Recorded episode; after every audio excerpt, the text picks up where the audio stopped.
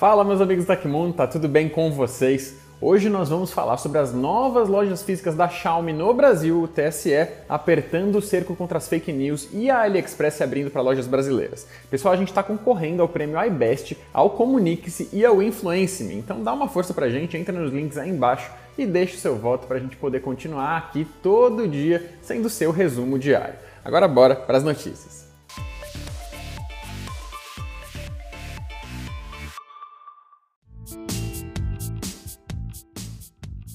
A Xiaomi vai inaugurar mais cinco lojas físicas no Brasil. Em um processo de expansão, a companhia deve abrir já a partir de setembro duas unidades no Rio de Janeiro, uma em Curitiba e uma na Bahia, e mais uma em São Paulo também.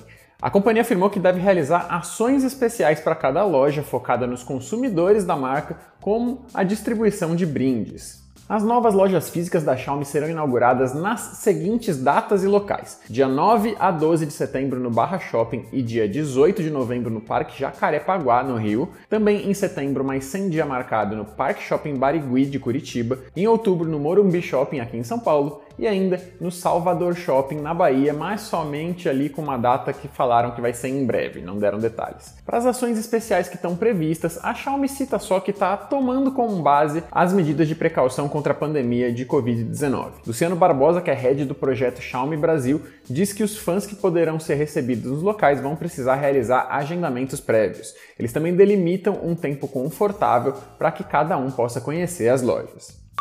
O serviço de vendas internacionais AliExpress anunciou a abertura da plataforma para todos os vendedores brasileiros. Sem custo mensal, o e-commerce cobra comissões entre 5% e 8% do faturamento da loja, dependendo da categoria do produto vendido. Além disso, o serviço de entregas do shopping virtual permitirá frete gratuito para todo o território brasileiro nas compras de lojistas nacionais, que é válido para aquisições com valor mínimo de 50 reais e que não tenham peso excessivo. A logística será coordenada pela Cainiao, empresa do grupo Alibaba, que já possui operações aqui no país. Vendedores no AliExpress vão poder utilizar as ferramentas de marketing do grupo para otimizar a performance de vendas. Como exemplo, cursos da Universidade AliExpress, informações técnicas de marketing digital e suporte de call center 24 horas por dia, 7 dias por semana, para tirar as dúvidas. A empresa também informou que vai oferecer um fluxo de repasses financeiros rápido, com a possibilidade de saques diários sem custo. Para controle de qualidade dos serviços, apenas vendedores com cadastro CNPJ terão as entradas permitidas. O ingresso na plataforma está sujeito à aprovação do AliExpress e, logo após liberado, o parceiro poderá registrar produtos e iniciar as vendas online. Mais uma tecnologia de uso corriqueiro do século passado está se preparando para sair da cena nas nossas vidas. A Mastercard, uma das mais populares bandeiras de cartão do planeta, anunciou em seu site que vai retirar as tarjas magnéticas de todos os seus cartões de crédito e débito a partir de 2024. A previsão é que em 33 não reste mais nenhuma tarja. Segundo a empresa de pagamentos, a eliminação da tecnologia, que remonta à década de 1960, torna-se inevitável face aos avanços das indústrias bancárias rumo a alternativas mais seguras ou convenientes, como os chips e os pagamentos sem contato. A Mastercard, também conhecida em muitos países sob a bandeira Maestro, orgulha-se de ser a primeira empresa a acabar com as tarjas magnéticas. Aquelas famosas listrinhas que a gente esfregava na roupa quando a maquininha não lia foram criadas pela IBM para substituir as máquinas de impressão de mesa, que usavam duas vias com papel carbono no meio e eram conhecidas como knuckle busters, o que pode ser traduzido livremente como quebra-juntas, porque os caixas costumavam machucar os nós dos dedos na operação.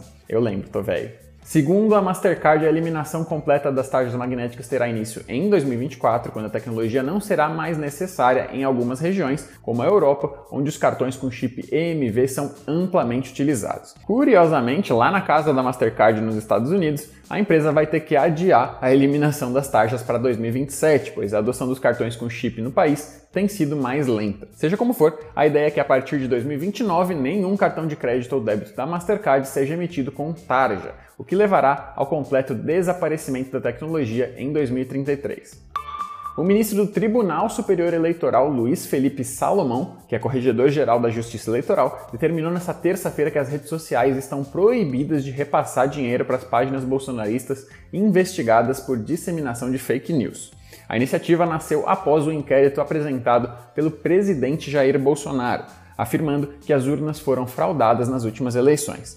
O documento, no entanto, não comprova irregularidades no processo eleitoral. Segundo Salomão, as críticas presentes nas páginas de apoiadores do presidente em relação às urnas não são legítimas. Essa prática, em juízo preliminar, é extremamente nociva ao Estado democrático de direito e, em larga escala, tem o potencial de comprometer a legitimidade das eleições realizadas no Brasil desde 1996 no formato eletrônico com a mais absoluta segurança, afirmou o juiz à Folha. Entre as páginas que não poderão mais receber valores das empresas que administram as redes sociais estão os canais Tá Ok, Terça Livre, a página Nas Ruas e o perfil do blogueiro Oswaldo Eustáquio. A ordem limita a monetização de conteúdos em plataformas como YouTube, Twitch, Twitter, Instagram e Facebook. A medida já começou a valer e todos os ganhos obtidos pelos acusados serão repassados para uma conta da Corte Eleitoral. A Amazon anunciou novos recursos para a ferramenta de rotinas da assistente pessoal Alexa. A partir da nova atualização que já está disponível, usuários podem compartilhar rotinas por meio de links. Além disso, a opção de ações personalizadas foi introduzida, permitindo a adição de novas interações e atividades específicas na rotina programada. A ferramenta de rotinas da Alexa permite a configuração de uma série de funções da assistente, utilizando atalhos para facilitar e automatizar as interações. Por exemplo, se toda manhã o usuário desliga o alarme, acende uma luz, pergunta a Alexa o preço das placas de vídeo e checa o calendário, ele pode criar uma rotina que faz tudo isso ao dizer apenas a frase Alexa, comece o meu dia. Desculpa aí para quem eu ativei a Alexa. Facilitando o uso desse recurso, agora é possível transformar rotinas em links compartilháveis. Para aproveitar a iniciativa, é só selecionar a rotina que você deseja enviar e em seguida tocar nos três pontos no canto superior direito da tela do aplicativo da Alexa. Logo depois é possível selecionar o envio do link via mensageiros, Twitter, e-mail ou outros apps. Para assimilar uma rotina recebida, o usuário precisa clicar no link e seguir as instruções oferecidas pelo aplicativo. É possível personalizar os atalhos de acordo com as preferências de cada usuário, com campos opcionais destacados em amarelo para selecionar os seus próprios dispositivos inteligentes. A Amazon também anunciou que novos comandos poderão ser adicionados em rotinas por meio de digitação. Como exemplo, é possível definir uma contagem regressiva escrevendo defina um timer para 10 minutos. Pode-se também criar uma rotina com frases motivacionais e sons da natureza para aulas de pilates ou meditação. Para saber mais, clique no link na descrição aí embaixo e veja a notícia completa aconteceu na história da tecnologia. Em 17 de agosto de 1982, The Visitors do ABBA tornou-se o primeiro disco compacto, ou CD, comercial musical do mundo pela Polygram Records, uma subsidiária da Royal Philips Electronics. Philips e Sony co-desenvolveram o padrão de CD, que foi projetado para ser um sucessor do registro fonográfico. Na época que o CD foi colocado à venda, em novembro daquele ano, cerca de 150 títulos já haviam sido produzidos.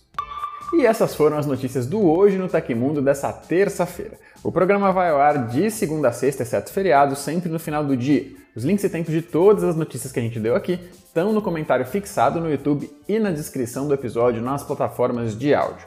E quem quiser assinar o programa como um podcast, vai encontrar os links na descrição do vídeo. Aqui quem fala é Leonardo Rocha, você pode me encontrar no Twitter e no Instagram pela arroba Um abraço para vocês e até a próxima!